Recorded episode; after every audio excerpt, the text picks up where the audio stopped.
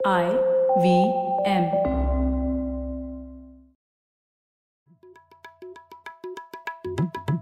भाई हम हिंदुस्तानियों को बतियाना बड़ा पसंद है।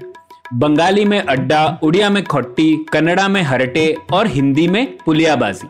इस कला के लिए हमारी हर भाषा में एक शब्द है। हम तीनों तो अक्सर मिलकर पुलियाबाजी करते ही रहते हैं। तो हमने सोचा आपको भी इसमें शामिल कर लिया जाए। तो आइए प्रणय सौरभ और ख्याति के साथ करते हैं पुलियाबाजी। हेलो सौरभ कैसे हैं आप? बस बढ़िया प्रणय। तुम बताओ ख्याति बस सब ठीक चल रहा है। आप लोग बताइए। हाँ तो मैं सोच रहा था आज हम लोग ऐसे विषय पे चर्चा करें जिस पर हम लोग काफ़ी बार बात करते हैं संविधान हमारा एक पसंदीदा विषय है हम लोग बार बार पर आते रहते हैं। तो उससे जुड़ा हुआ एक सवाल है और एक ऐसा पेपर आया था हाल ही में जो कुछ नए डायमेंशंस देता है उस सवाल को तो मुझे लगा उसके ऊपर हम लोग चर्चा करते हैं। तो सबसे पहले ये हमेशा सवाल हमारे मन में भी रहता है और कई लोगों के मन में भी रहता होगा कि हमारे संविधान के जो सिद्धांत हैं उतना उ, उनका कई बार इतनी आसानी से उल्लंघन करते रहते हैं लोग और वास्तविकता और उन सिद्धांतों में इतना अंतर है बहुत ज़्यादा अंतर है शायद वो बढ़ता ही जा रहा है।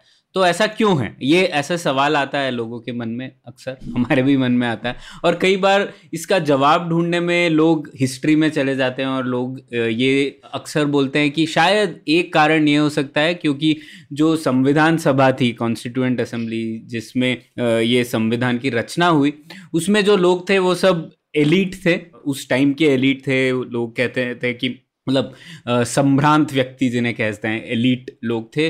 तो क्योंकि वो एलिट थे तो इसीलिए लोग कहते हैं कि शायद उनका जो संविधान था वो भी संप्रांतवादी था। शायद वो आ, कटा हुआ था आ, समाज आम समाज से। और इसीलिए वो समाज को शायद अच्छे से समझ नहीं पाया और इसीलिए वो जो डिफरेंस था वो अब हम ज़्यादा देख रहे हैं कि उनका जो विजन था और जो वास्तविकता है आज की उसमें बहुत अंतर था और इसका कारण ये था। ये आप लोगों ने भी सुना है क्या ये आर्ग्यूमेंट कई बार? हाँ अलग अलग फॉर्म में आती है ना ये आर्ग्यूमेंट की एलिटिस्ट है या तो फिर बहुत ज़्यादा वेस्टर्न आइडियल्स के ऊपर से है, हमारी, हमारे आइडियल्स के ऊपर से नहीं है, या तो हाँ जो फॉरेन एजुकेटेड विलायत पढ़ के आए थे, वो लोग आके फिर वो भारत का कॉन्स्टिट्यूशन बना रहे थे, ये भी एक प्रकार का कुछ आर्ग्यूमेंट्स दिए जाते थे।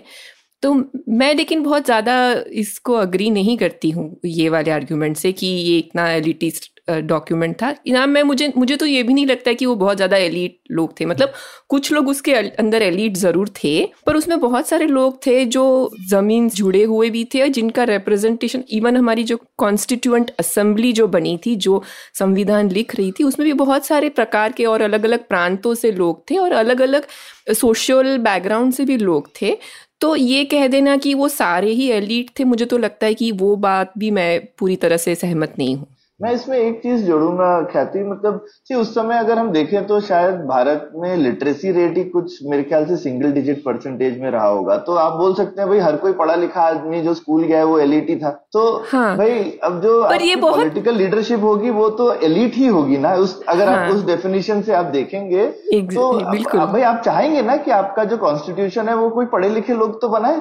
तो हाँ, और ये बार बहुत छोटा है मतलब हाँ, हाँ और ये ये एलिट कहने का बार भी थोड़ा छोटा है ना? मतलब अगर अब अब बी आर अंबेडकर भी वो फॉरेन जाके पढ़ के आए थे लेकिन वो खुद उन्होंने काफ़ी डिस्क्रिमिनेशन सहन किया था वो एक बहुत ही मार्जिनलाइज्ड कम्युनिटी से आ रहे थे।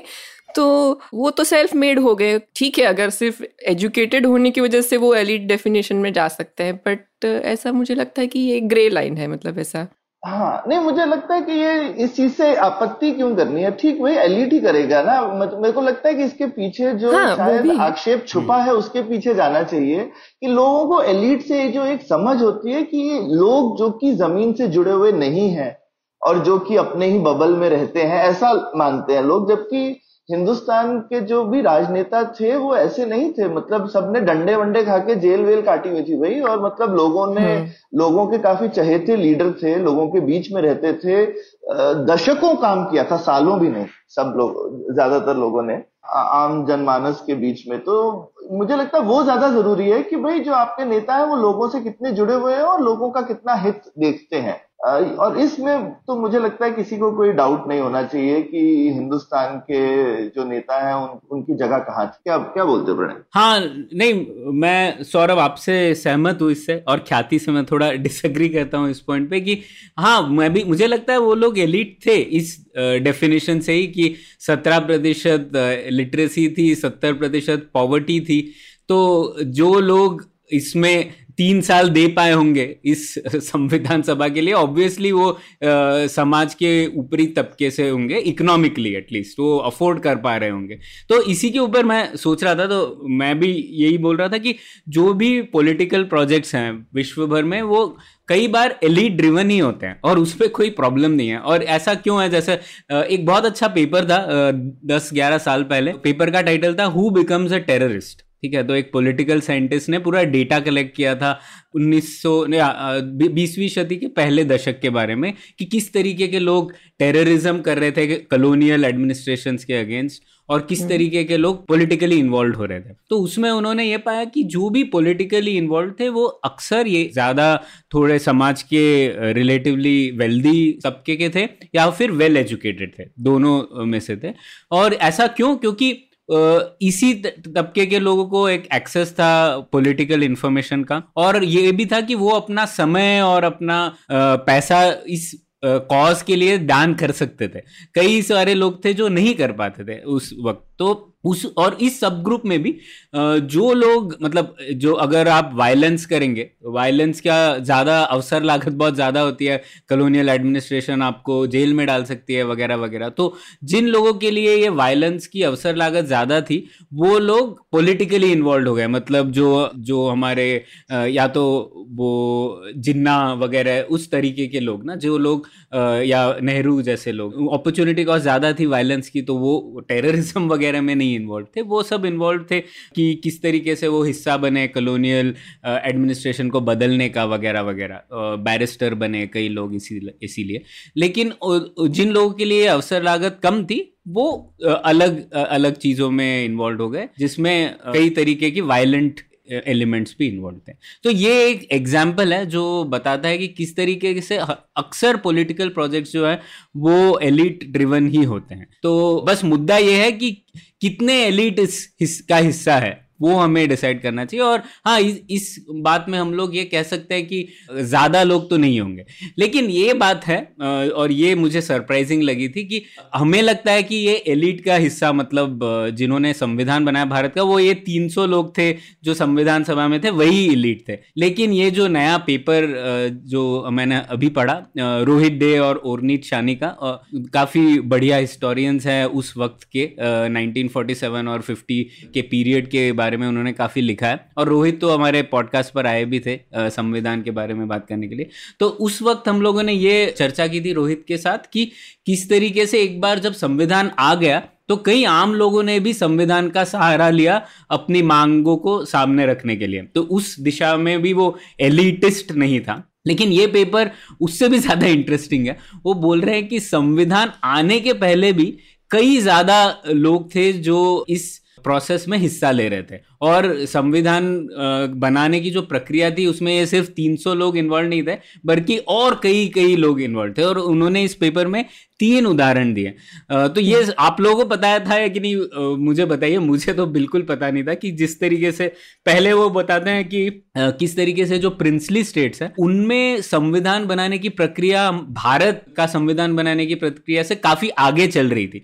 तो 1945 तक तो कई सारे प्रिंसली स्टेट्स में एक कॉन्स्टिट्यूएंट असेंबली टाइप की कॉन्स्टिट्यूएंट कमिटीज थी, कई जगह पे असेंबली भी थी वगैरह। तो उन्होंने इसमें डेटा उनको पता पड़ा है कि हम लोग कहते हैं ना 550 प्रिंसली स्टेट्स है तकरीबन। तो वो लोगों ने पता लगाया कि 62 स्टेट्स तो खुद के संविधान बना रहे थे जब हमारा संविधान बनाने की प्रक्रिया शुरू हुई। और दो ऐसे थे जो कि इन्वॉल्व थे संविधान बनाने के लिए, क्योंकि वो बहुत छोटे थे तो वो यूनियन ऑफ़ स्टेट्स की क्या संविधान बनाने में इन्वॉल्व थे? मतलब चार पाँच प्रिंसली स्टेट्स मिलके या जो संविधान बन रहा था, उसमें इन्वॉल्व थे। तो ये बड़ी दिलचस्प बात थी। मतलब कई सारे प्रिंसली स्टेट्स इस प्रक्रिया में काफ़ी आगे थे। ये आप लोगों को पता था क्या? मुझे सिर्फ़ एक एग्ज़ाम्पल पता था, प्रणय, वो था औंध का। तो औंध की बड़ी छोटी सी रियासत थी और औंध ने इनफैक्ट बनाने की प्रक्रिया नहीं उन्होंने कॉन्स्टिट्यूशन बनाया और कोई डेढ़ साल चला भी उनका हम्म। कुछ 1946 के करीब में जो कि उन्होंने पूरे गांधीयन प्रिंसिपल्स पे बनाया कि भाई गांधी जी जिस तरीके का ग्राम स्वराज और इस तरीके से करना चाहते थे उन्होंने उस तरीके का कॉन्स्टिट्यूशन बनाया तो और मेरे ख्याल से लोगों ने देखा भी इसलिए उसको as a on the experiment के नाम से ज़्यादा वो पॉपुलर हम्म। है क्योंकि वो एक डेढ़ साल चला पर उन चीज़ों को उस समय की सब राजनीति में जितने भी लोग थे जो भी लोग कॉन्स्टिट्यूशन बनाने में इन्वॉल्व थे मेरे ख्याल से ये इतनी तरीके के एक्सपेरिमेंट हिंदुस्तान की धरती पर हो रहे थे ये सब लोग देख रहे थे और हम्म। वो उन चीज़ों से लोगों ने सीखा भी मेरे ख्याल से उससे हमने गांधी जी के जो ग्राम स्वराज वगैरह चीज़ों को कॉन्स्टिट्यूंसली में रिजेक्ट कर दिया गया वो तो हमने हम्म। नहीं की लेकिन ऐसा नहीं है कि ट्राई किए बिना रिजेक्ट हो गए कहीं ना कहीं हिंदुस्तान में वो ट्राई हुई चीज़ें हम्म। वही तो ये ऑन द एक्सपेरिमेंट तो काफ़ी फ़ेमस एग्ज़ाम्पल था तो वो लोगों ने इस पेपर में लिखा कि ये एक्चुअली नॉर्म था। वो hmm. अपवाद नहीं था ऐसे कई सारी जगहों पर ऐसी एक प्रक्रिया चल रही थी। जैसे इस पेपर में उन्होंने एक उदाहरण दिया रीवा का। सो जो रीवा के राजा थे तो उसमें अच्छी दिलचस्प कहानी है। रीवा के राजा ने भी बोला कि अपना संविधान बनाना है। और ये बाकी ये कई सारे ऐसे संविधान एक दो साल चले और फिर खत्म हो गए। लेकिन तो रीवा के राजा को बनाना था तो उन्होंने कुछ ऐसे एक कमेटी बनाई। तो उन्होंने बोला कि इस कमेटी में ऐसा कोई टॉप बंदा होना चाहिए ऐसे कोई आ, मतलब रीवा में ही होने वाला व्यक्ति नहीं चाहिए। तो हम्म। मतलब अल्लाडी कृष्ण स्वामी अय्यर को पूछा उन्होंने। और अल्लाडी कृष्ण स्वामी अय्यर ने बोला कि ठीक है मैं आ, करूँगा। पर उन्होंने कई सारी ऐसी शर्तें रखी। उन्होंने बोला है रीवा में मैं सर्दी के पहले नहीं आऊँगा वो बहुत गर्म है तो मैं बैंगलोर या मद्रास में मेरा घर है वहीं से मैं बनाऊँगा संविधान। तो उसको भी मान लिया गया था और उन्होंने फिर ऐसे मतलब एक क्वेश्चन बनाया था। तो क्वेश्चन में कई सारे सवाल थे आ, मतलब इस तरीके के सवाल लोगों से और एसोसिएशन से पूछे गए कि किस तरीके की पार्टिसिपेटरी कॉन्स्टिट्यूशन होना चाहिए। तिरपन सवाल थे, किस तरीके की पॉपुलर गवर्नमेंट होनी चाहिए, महाराजा का रोल क्या होना चाहिए। ये सब सवाल क्वेश्चनर में थे और उन्होंने कई सारे एसोसिएशन का का इनपुट लेने की कोशिश की। ठीक है, खैर फिर अल्लाडी कृष्ण स्वामी अय्यर तो ज्वाइन नहीं कर पाए। कुछ अरसे के बाद वो इस एक्सपेरिमेंट का हिस्सा नहीं थे। लेकिन और कोई आए दूसरी जगह से और उन्होंने ये भार उठाया। तो उसमें फिर ये क्वेश्चन है सिर्फ़ एक छोटी कॉन्स्टिट्यूएंट कमेटी तक सीमित नहीं था।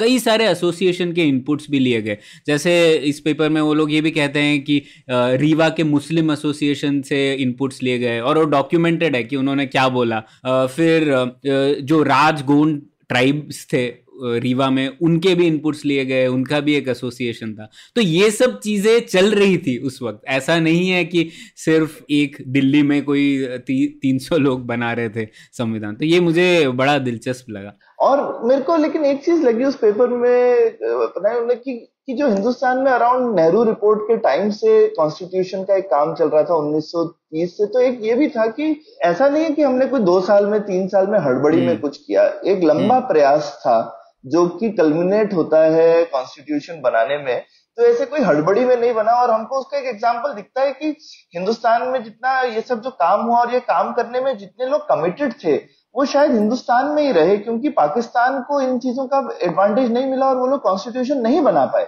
और आज तक उनको कॉन्स्टिट्यूशनल इश्यूज़ हैं, उनकी स्टेट में, वगैरह में और और बहुत सारे और देशों में भी जहाँ पे उन्होंने हड़बड़ी में बनाया या लोगों का इन्वॉल्वमेंट नहीं था या कमिटमेंट नहीं था तो ये हमको दिखता भी है कि हमारे ही आसपास में हमारा एक सक्सेस इसीलिए ऐसे नहीं है कि किसी ने कुछ अच्छा बना दिया या अनलेस कि लोग उसमें इन्वॉल्व होते और लोग उसमें यकीन करते तो कहाँ से चलता?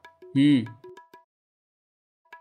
मुझे आपने ये प्रिंसली स्टेट के बारे में बताया सो मुझे उससे याद आ रहा था कि एक टी मादर राव तो उन्होंने भी आई थिंक बहुत पहले का एटीन हंड्रेड्स में लेट एटीन हंड्रेड्स में एक कॉन्स्टिट्यूशन का एक फ्रेमवर्क बनाने की कोशिश की थी, जो शायद पहला कोई अच्छा ड्राफ्ट माना जाता है कि ये एक अच्छा प्रिंसली स्टेट्स में से एक अच्छा ड्राफ्ट निकल के आया था ये कॉन्स्टिट्यूशन बनने का, जो आई थिंक तब तक उनको एक प्रकार का प्रिंसली प्रिंसली स्टेट्स को भी समझ में आने लगी थी कि दुनिया बदल रही है और वो शायद एक फ्रेमवर्क ढूंढ रहे थे कि किस तरह से हम अपने राजा वगैरह के जो हमारी पुरानी लेगेसी उनको किस तरह से नए ज़माने के हिसाब से मोल्ड करें तो इसलिए शायद ये सारी इतने सारे एफर्ट्स एक साथ उस समय पे हम्म। चल रहे हो सकते हैं हम्म। हाँ तो वही सौरभ आपने जैसा कहा वो सही बात है। मुझे लगता है सिर्फ़ जो हम लोग ऐतिहासिक रूप से देखते हैं कॉन्स्टिट्यूशन मेकिंग को उसमें हम लोग ये प्रोसेसेस लगाते हैं। हाँ, हाँ तो हाँ, जै, आप जैसा जैसा आप दोनों ने कहा बिल्कुल मतलब जब इतना बड़ा कॉन्स्टिट्यूशन का और आज़ादी का जो कवायद चल रही थी तो उसमें कई लोगों ने हिस्सा लिया ही होगा। और ये सब बातें चल रही थी न्यूज़पेपर्स में लोग पढ़ रहे होंगे या फिर किताबें जर्नल वगैरह जो भी थी उसमें इन चीज़ों की बातें हो रही थी। तो और संविधान बनाने में भी तीन साल लगा ना तो ऐसा नहीं है कि लोग उसमें इन्वॉल्व नहीं थे। कुछ ना कुछ चीज़ें अलग अलग तरीके से लोग एक्सपेरिमेंट्स कर ही रहे होंगे तब। तो हाँ। ये और इसमें अच्छा और, और मैं इसमें एक एक तो मैं उल्टा आर्गुमेंट और दूँगा कि एलिटिस्ट एकदम नहीं है। इनफैक्ट एलिट के इंटरेस्ट के अगेंस्ट था। ज़्यादातर देशों में देखोगे कि पावर जो है वो ऊपर से नीचे ही जाती है। जैसे हमने अगर डे वन से यूनिवर्सल सफरेज दिया यानी हिंदुस्तान में ज़्यादा अभी हमने डिस्कस किया अस्सी परसेंट लोग तो गरीब ही थे हम्म, पढ़े हम्म। लिखे भी नहीं थे। अगर उनको वोट का हक मिला तो एक तरह से आपने एलिट की पावर कम कर दी ना। हम्म। हाँ। तो आप यहाँ तो इसको फिर कैसे आप एलिटिस्ट बोलोगे ये कैसे एलिट लोग थे जिन्होंने अपनी पावर जो है वो गरीब, अनपढ़ लोगों को बोला कि ये आप सबके साथ हम शेयर करेंगे ये पावर। हाँ एलिटिस्ट तब कहा जाता था अगर अगर वो कहते कि चलो जो मैट्रिक पास है उसी को अभी हम वोटिंग राइट्स देंगे। क्योंकि पहले जो था वोटिंग राइट्स बहुत लिमिटेड ही होते थे बहुत ही हाँ, जो अरे मैं पास तो छोड़ो ना क्या थी पहले बोलते थे अगर आप प्रॉपर्टी ओन करते हो तो आपको वोटिंग हाँ, राइट मिलेगा ठीक है? हाँ, और आप पुरुष हो तो ही मिलेगा स्त्रियों को तो पहले ही कटा देते थे। ठीक है? हाँ। तो तो पुरुष हो तभी मिलेगा और साथ में आपकी प्रॉपर्टी हो तभी मिलेगा। हिंदुस्तान में तो कोई बोल सकता था कि आप जाति विशेष के हो तो ही मिलेगा। तो एलिट तो हिंदुस्तान में जातियों के बेसिस पे थे। तो बड़े सारे हाँ। तरीके थे करने के ये सब काम लेकिन हमने नहीं किए। तो ये मुझे लगता है कि हाँ। काफ़ी बड़ा कदम उठाया था उस समय जिसको एलिटिस्ट का कैसे इल्ज़ाम दें? हाँ हाँ हाँ। तो इस पॉइंट पे मुझे लगता है कि लोग दो चीज़ों में कंफ्यूज कर रहे हैं एलिट और एलिटिस्ट में सो so, एलिट का एलिट लोगों का जो संविधान है वो एलिटिस्ट होना ज़रूरी नहीं है। और ये भारत का संविधान उदाहरण है जबकि अमेरिका का जो संविधान है वो दूसरा उदाहरण है। वो एलिट था और एलिटिस्ट भी था उस वक्त। लेकिन ये भी है ना सौरभ और ख्याति की जैसे अंबेडकर ने वो कहा था ना कि संविधान कितना भी अच्छा हो लेकिन अगर उसको उसका कार्यान्वयन करने वाले लोग अच्छे नहीं होंगे तो संविधान अच्छा नहीं होगा और संविधान अगर बुरा हो और उसका कार्यान्वयन करने वाले लोग अच्छे हो तो संविधान का रिज़ल्ट भी अच्छा हो तो शायद मुझे लगता है अमेरिका में भी यही हुआ ना कि आ, शायद कॉन्स्टिट्यूशन एलिटिस्ट था लेकिन फिर भी आ, लोगों ने उसका कार्यान्वयन सही किया तो इस वजह से अच्छी चीज़ें हुई वहाँ पर कई सारी हम्म। तो लेकिन आ, लेकिन प्रणय उनको उनको वो अच्छी चीज़ें करते करते सौ सवा सौ साल लगे ना तो क्या हम हम्म। हिंदुस्तान को बहुत जल्दी आंक रहे हैं अगर आप अगर आप अमेरिका में आज के मापदंड लेकर के उनकी आज़ादी के 25 साल बाद जाते तो आप बोलते कि ये बड़ी अच्छी जगह है। हम्म। हाँ अगर डिपेंड करता मैं समाज के किस तबके में हूँ तब हाँ, उसके ऊपर हाँ, है ना? मतलब सिविल वॉर हो गई सत्तर साल में ठीक है? By hmm. चांस थोड़े से जो क्या कहते हैं वैसे लोग जीत गए जिनको आप बोल सकते हैं कि ठीक है इन ये लोग क्या कहते हैं अच्छे लोग थे और उन्होंने समानता हम्म। की लड़ाई लड़नी चाहिए। हाँ लेकिन उल्टा भी हो सकता था पर सिविल वॉर हो गई कंट्री में। ठीक है उन्होंने इतनी लड़ाइयाँ करी। तो हम्म। ये चीज़ जो है हम आज के अब हम आके 2023 में बोले हाँ ठीक है वो सत्रह सौ छिहत्तर से आज़ाद है। हमें अभी मसा मसा सत्तर पचहत्तर साल हुए हैं तो फिर हम क्या कंपैरिजन करें? हम्म, हम्म नहीं वो तो सही बात है। मैं ये बोल रहा था कि कई कॉन्स्टिट्यूशन जो एलिट और एलिटिस्ट थे वो भी हाँ। डिपेंड करता है कौन लोग है उसका कार्यान्वयन करने में। तो उसका भी और कौन उसके लड़ने के लिए तैयार है मैं तो बोलूँगा। हाँ। क्योंकि फाइनली लड़ना पड़ा लोगों को। बिना लड़ाई के थोड़ी आप कॉन्स्टिट्यूशनल वैल्यूज़ डिफेंड कर सकते हैं। बैठे बैठे कुछ नहीं होने वाला। हाँ तो ये था। और इस पेपर में वैसे और दो उदाहरण भी थे। जैसे कि एक तो हम लोगों ने बोला प्रिंसली स्टेट्स में, फिर उन लोगों ने एक और एग्ज़ाम्पल दिया है कि किस तरीके से जो जुडिशियरी थी, हमें फिर से ऐसे लगता है कि जुडिशियरी का रोल तो नहीं था। जुडिशियरी तब क्रिएट हुई जब संविधान बन गया होगा।